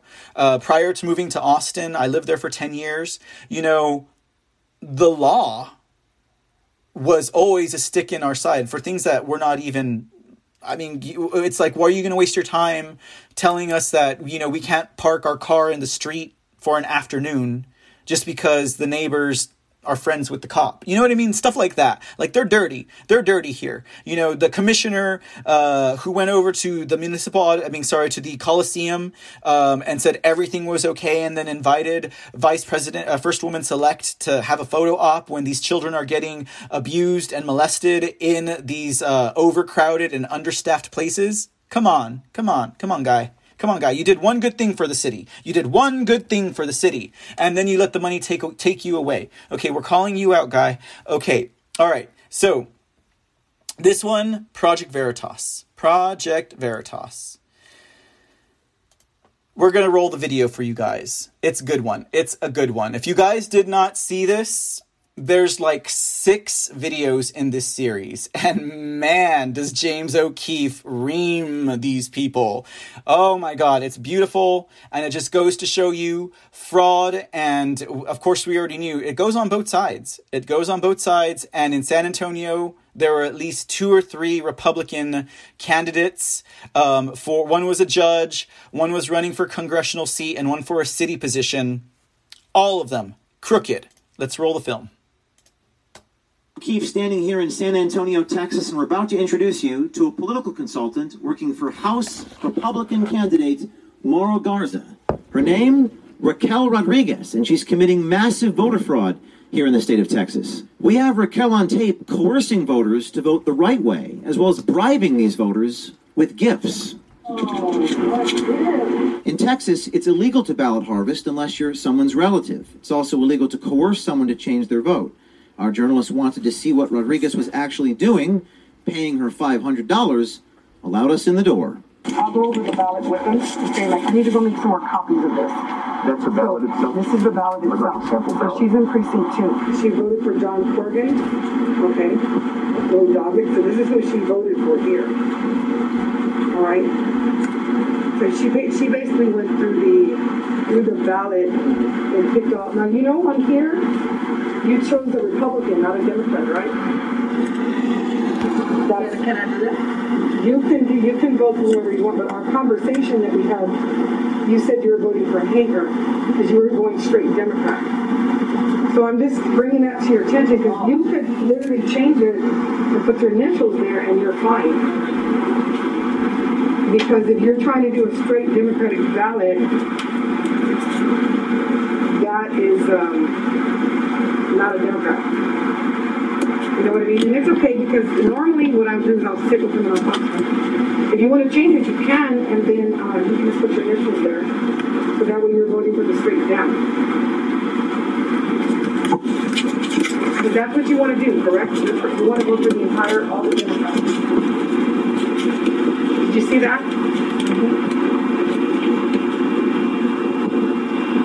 Can I do it like that?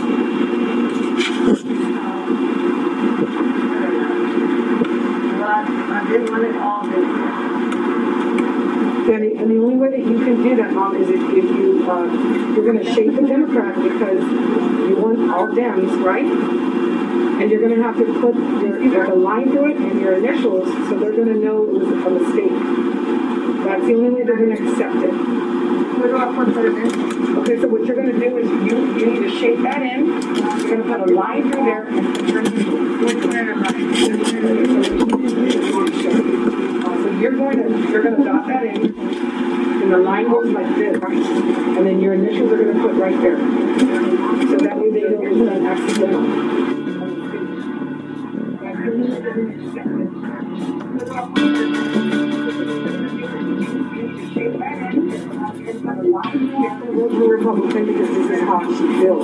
So, um, okay, so let me take, I'm gonna do this really quick. I'm just gonna take a picture of you doing that, so we know you did it, and you're filling it out. Yeah, sure, I'll do it for you. I'm gonna go behind her so we, so we show that you were here. Sure. We could do this. Just- We'll do it this way.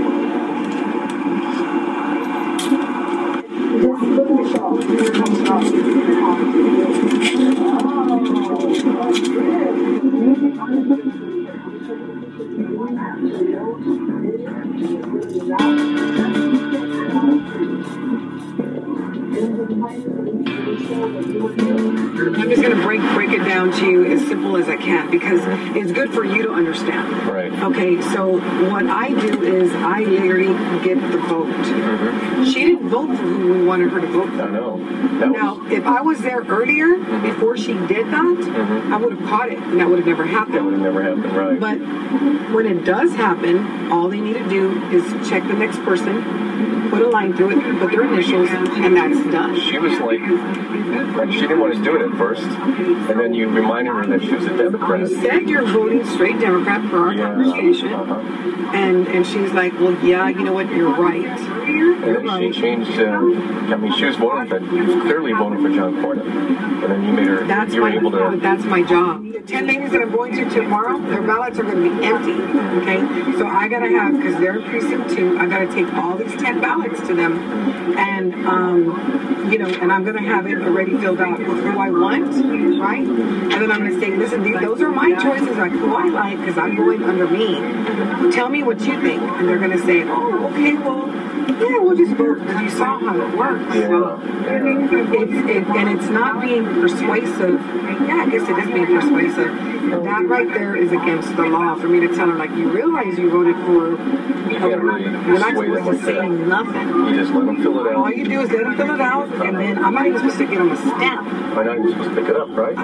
Everything I've done right back right now is wrong. Okay, look, these are the people that the ballots.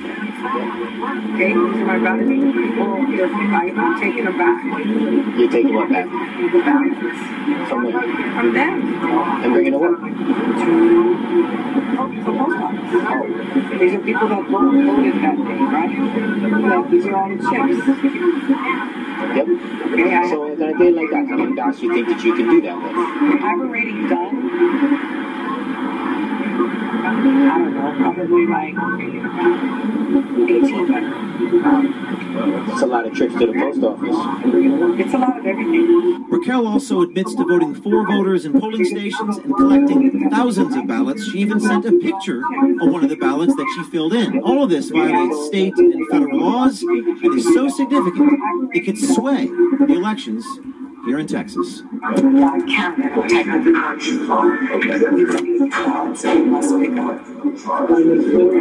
Those are illegal to have. I gotta go to the post office right now and drop it off. Okay? Do you guys like anything particular post office? I go throughout the entire city. If I have a bunch of them, what I'll do is if I have a bunch of them, I will take 20 here, 30 here. Oh, to mix it, not the same. Of course not. What I do against the balance that's illegal. I can go to jail. So I, I'm a little apprehensive to tell somebody this is what I want. You know what I'm saying? And again, once he works with me once, he's gonna say she's I, I guess Trump was right. oh, sorry. about the insurance, I'm sorry? about the lease company. Yeah. they all said he was legit. Oh, hell no, he's not. I'm just apprehensive because you're not supposed to do that.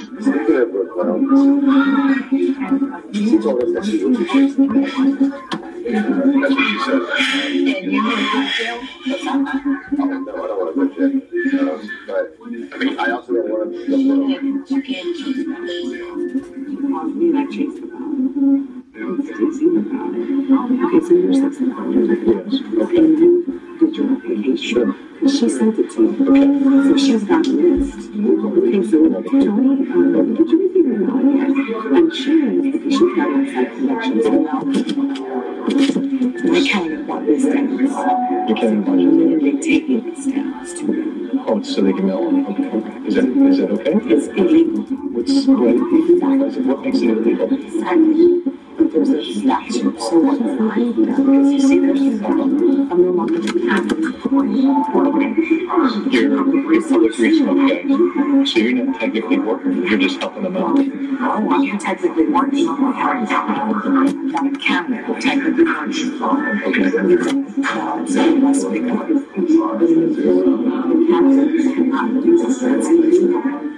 Joanne had some of. What they did is they, funeral place, like of course dead bodies. She owned a cemetery, right? Yeah, cemetery. Yeah. Well, Joey, Okay. wait, I'm sorry, what? He voted. Yeah. Dead. Supposedly, she was in charge of that. I don't know the whole, Joey. I don't know the whole enchilada. This I was in the judge race. Right. But you don't do that in the judge because you own a cemetery. So you don't have the same kind of power. She's got dead people that She go, don't, do she don't have power no more because she had to, uh, she got sued and uh, then she sold the place. So that's all gone. It was like 10, 15 years ago. Let me tell you, in 2008, I did vote by mail for the Democratic Party. We got over 100,000 straight tickets. Okay, so Dennis, the Republican, complained to the Attorney General's office. Oh. Okay. The Attorney General called me and he said, went to me and he said, Mrs. Report, I want you to walk the process of how vote by mail. And that's why I it all work. I'll give it to anybody. Okay, did, I ever taste about it? Yes, I did.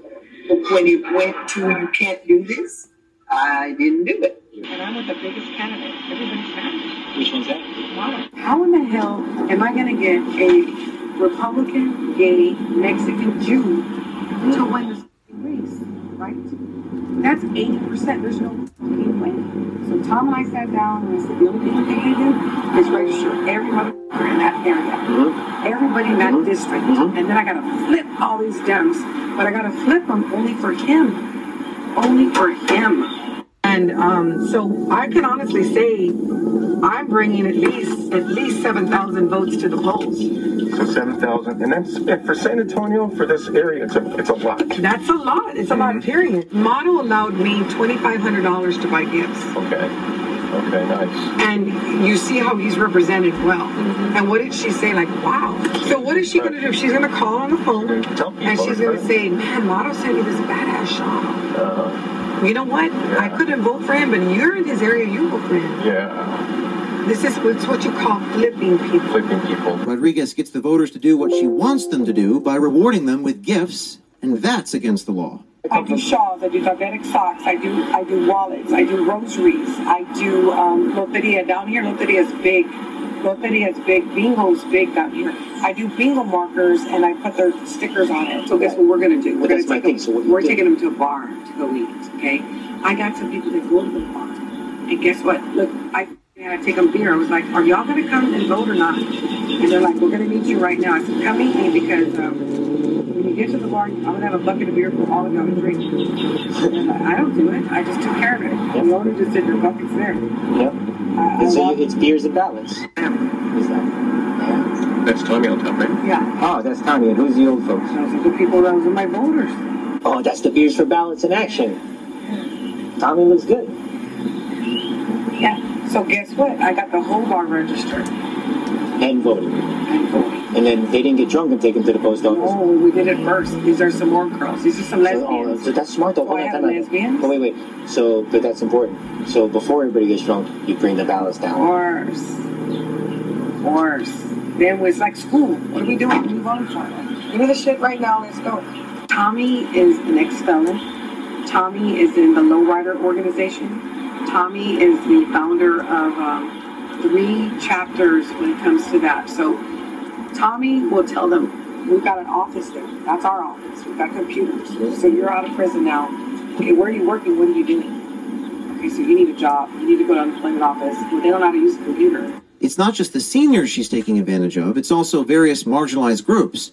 Her partner Tom Acosta helps her exploit those who have been released from prison. At the poll, this is my girlfriend here. I have a black girl at one of the polls. Why do I have a black girl at the poll?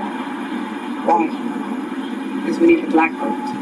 I need the gay vote. Is it hard to convince certain groups? Not because I have the right people. They've been following me for five years. And so will she do the spiel that you do? Will she Of do the instructions? Shit, you, that's why I have them. I only have five girls that are really, really good, and I've got two that I'm training. She's delivering what I'm delivering. Don't go through she's those, are her, those are her black. Those are her black friends. Those are her connections. Oh. And she's gonna get paid. It's a job. Okay, it's a job. Should we refer to her as 006? What? Her name is Lucia. Lucia.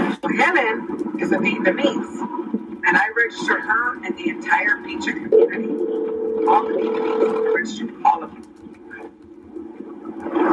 They're going to be a bunch of first-time voters. So this is for her, Helen. So she's going to vote for Biden. She's going to vote for MJ Hegar. She's going to vote for my guy model. Okay. And she's a heavy Democrat. She's a Republican. Mhm. She's going to vote for those two. Why is she going to vote for those two? Because I asked her and I told her they're a better candidate. They were new voters. Right. But you didn't just give them a sample ballot and hope they voted it your way. Of course not. I already coached her. She already knew. And what did what happened? I had another voter going with her. Why? Is my the other person somebody that I trust? If he wasn't there, I would have been able to go And then he can make sure she votes the right. Of course. But Amount Tommy does what's called like barbecues. So like an example, this coming Thursday at a bar, we're gonna feed 45 ex-felons that we registered because they're gonna all vote. At the barbecue. No, at, uh, they're gonna vote before, and then we're gonna take them to the barbecue. Rodriguez's voter fraud scheme doesn't end with just coercion and bribery to ensure her client's victory. If the voter doesn't have a mail in ballot, she gets them to sign an affidavit so she can assist them inside the polling booth to help them vote for the right person. Because Tom goes in with them, I go in with them because they never voted before. Going where? To the voting poll with them. All we gotta do is sign an affidavit. They need assistance, so we're able to help them. What kind of assistance are you, can you sign with the affidavit here in Texas? There's an affidavit that you sign that indicates like I'm gonna help this person because he's not capable or what have you. But we also give them the ballot and they kind of go by the ballot. So Tom is doing this, I'm doing this. Okay, so, um, okay, perfect. Okay, Albert, so here's the ballot, right? So this is legal, got the ballot here. Okay, so right there it says, um, That's the real ballot or the sample ballot? sample. But um, the ballot he's working on. Is the real ballot. The real ballot over So he's got his incarcerated voter, his unincarcerated voter, and the real ballot, and they're inside the polling place. Mhm. He's like, okay, so you, so this is who you circled here, Biden, and then and he's watching what they're doing. And if they make a mistake, Then it works. if they don't vote for Biden, Hold on, I thought you had this circle right here, right? Oh, that's right.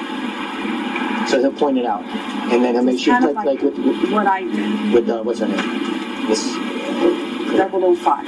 Even churchgoers are fair game for Rodriguez. She even admits to getting baptized to win their trust. But what she did, she was the one why I got these made. She took them to the black churches, and I went in with her. I, I got baptized in the church because I just I just took one candidate. Look, commissioner, commissioner wanted to win so bad, Elizondo. He won, and then he died two months later, but he had cancer, and he had he had he had 35. He had he had so many terms. He'd been in office 35 years. They were trying to turn him out. So I come in and he's got a young chick running against him. He had 10 people running against him. Mm-hmm. We got him to the runoff. People were like, Raquel, he's 83 years old. That's enough. He told me, you know why I want to die in my seat, Raquel? Because my wife now has, his wife's 10 years younger, 70 something. She now has cancer. And in order for her to get all, everything, like all the benefits and all that, I have my seat has to be, I have to die in my seat. So, dude, that's what I'm gonna tell me. Right. Understand? Right. I was like, okay. Right, but I'm interested in the thing because that's another thing that we can try to duplicate. So inside the church is another gold mine. Exactly. So that's the whole thing that you need to re- remember. I'm just saying, I got freaking baptized because of him. We've just seen that a small handful of people are able to manipulate thousands of votes in one of the most important elections of our time. If we don't stop this abhorrent illegal activity, buying elections here in Texas may become the new normal, and voters' rights may become a relic of the past. Oh, Project Veritas laying it down again. Okay, guys, this time in my hometown of San Antonio, Texas. Now, some quick follow ups to this story. Okay, now, like I said, if you guys never heard about this story of voter election fraud in my hometown, he was here on my mama's birthday. I'll say it again. Cannot believe I missed him. Um, he actually confronted Mauro Garcia or Garza, Mauro Garza, the guy who uh, this this scum of the earth, this woman, uh, this Ra- Raquel Rodriguez. Um, he confronted Mauro, who is running for a rep- as a Republican, guys. So I'm telling you, you guys already knew this, of course. Like I said, none of us here are RINOs, right? None of us here are RINOs. Some of us aren't even Republican. Some of us aren't even conservative, but we believe in America first, you know, and that's all that's important, you know. As long as you're not a shill communist, you know, fascist or progressive in disguise or something. Anyways, it's okay. Um, but um, he confronted Mauro at a campaign event in support of Trump because you saw it, you saw it yourself. She had all this money, all these credit cards, all these gifts that Mauro had given to her in order to help her. Plus, she was on his payroll for $5,000 a month. Okay, cash, cash monies, baby. So he confronts Mauro, and you can go see these videos at projectveritas.com or go to their YouTube. Well, screw tube. What? I don't want to promote YouTube. Don't go to YouTube anymore. Like, I, forget it, forget it, guys. I'm done with that place. Anyways, we got bigger and better fish to fry now. But uh, in the video, Mauro is so uh, like perplexed and like he's so shooketh by James O'Keefe because he knows who he is.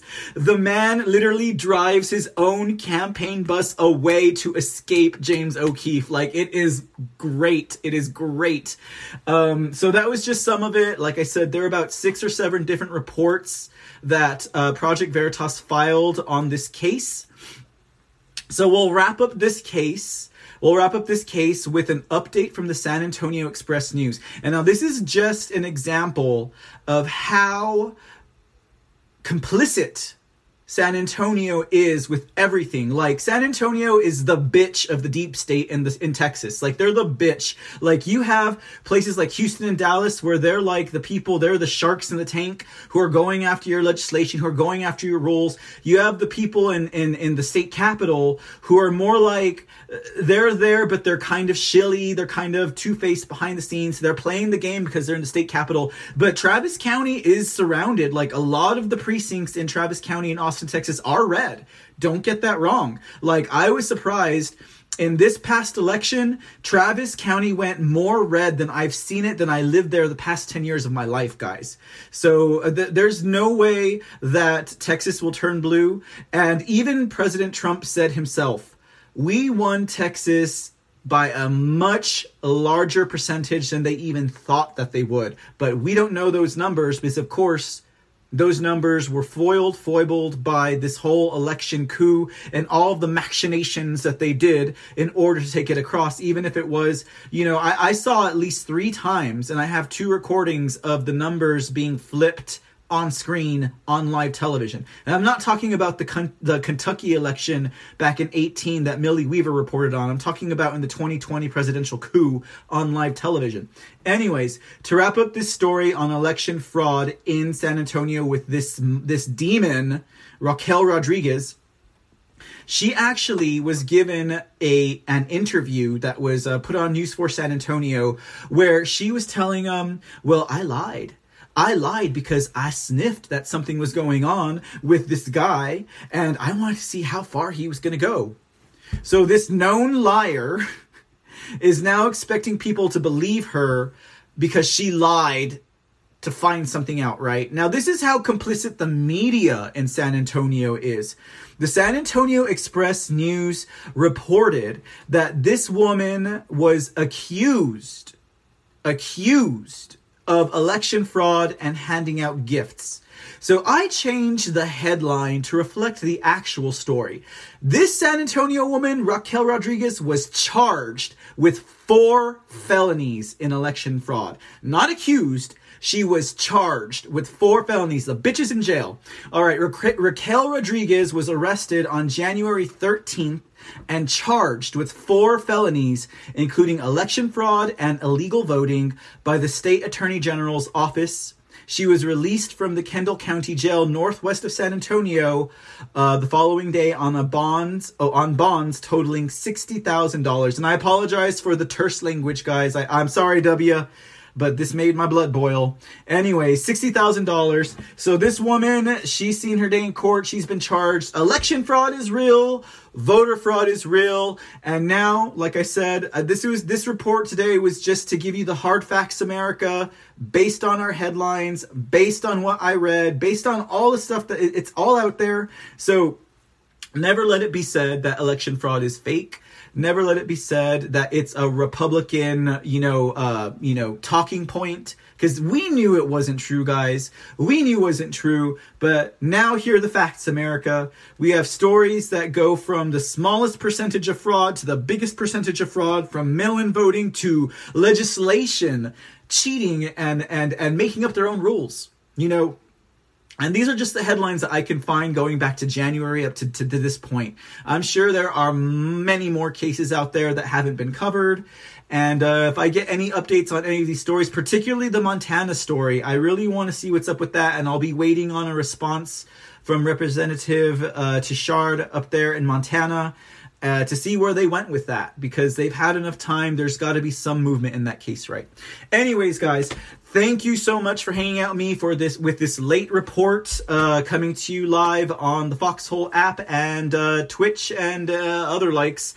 Um, we will be back again tomorrow, uh, I, maybe the same time, maybe a little bit earlier. Um, again, I, I, will have some doctor's appointments and things to do in the afternoon, so I won't be able to get on at 5 p.m., but I will be on again in the afternoon, sometime after 6 p.m. Just uh, stay tuned to uh, Pilled and to the Foxhole app to get those times. Uh, show times will be posted sometime during the day. Um, we'll probably return to headlines tomorrow. Tonight was a special report, that's why we ran long. Uh, I don't normally uh, like to uh, absorb all of um, y'all's time like this, so I do appreciate it.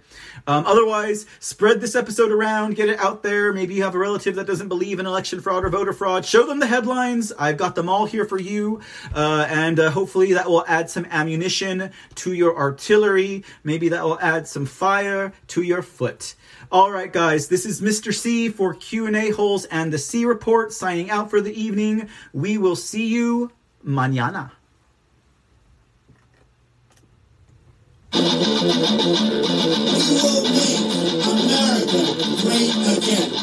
Q&A horse.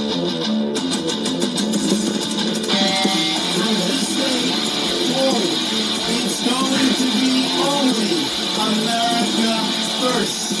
America first. Q&A.